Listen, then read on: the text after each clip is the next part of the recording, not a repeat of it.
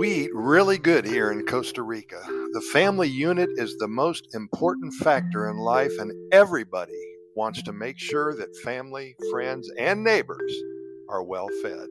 And every abuela has a secret recipe that was handed down from her abuela that put smiles on the faces of all involved at the dinner table. Nobody leaves that table without a smile planted on their face from ear to ear or bigger. And the belt buckle, well, it has to be loosened. Every family has its own soup recipe. One is better than the other. Of course, there's lots of rice served and more beans than you could ever imagine. I think what sets them apart here are the secret spices that they throw into the mix. I cannot duplicate the flavors of the plates of food here when I return to the United States of America. It's impossible to follow a recipe because no recipes are given to gringos. They only want you to enjoy the food here so you have a reason to return.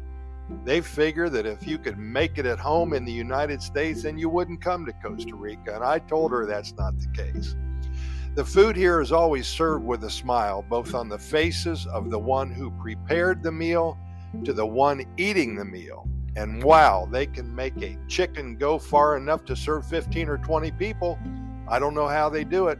Many families are monetarily challenged here, but nobody seems to starve. It's fun meeting new friends here in Costa Rica. Many times the gringo is invited to dinner with the family. When that happens, you know beyond any reasonable doubt that you have been officially considered a good friend and even a part of the family. When you sit down at the dinner table of somebody who asked you over, then you are a very lucky person. Dinner here is spent with friends and family.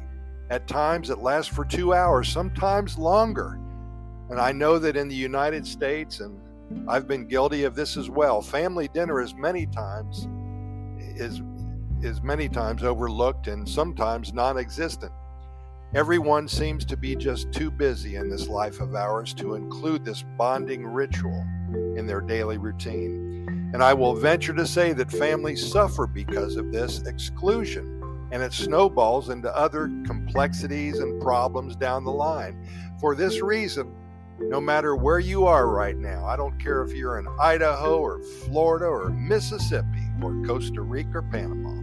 Perhaps tonight, invite your entire family to have dinner at the table and spend an hour or so at least talking among yourselves, laughing and enjoying each other's company.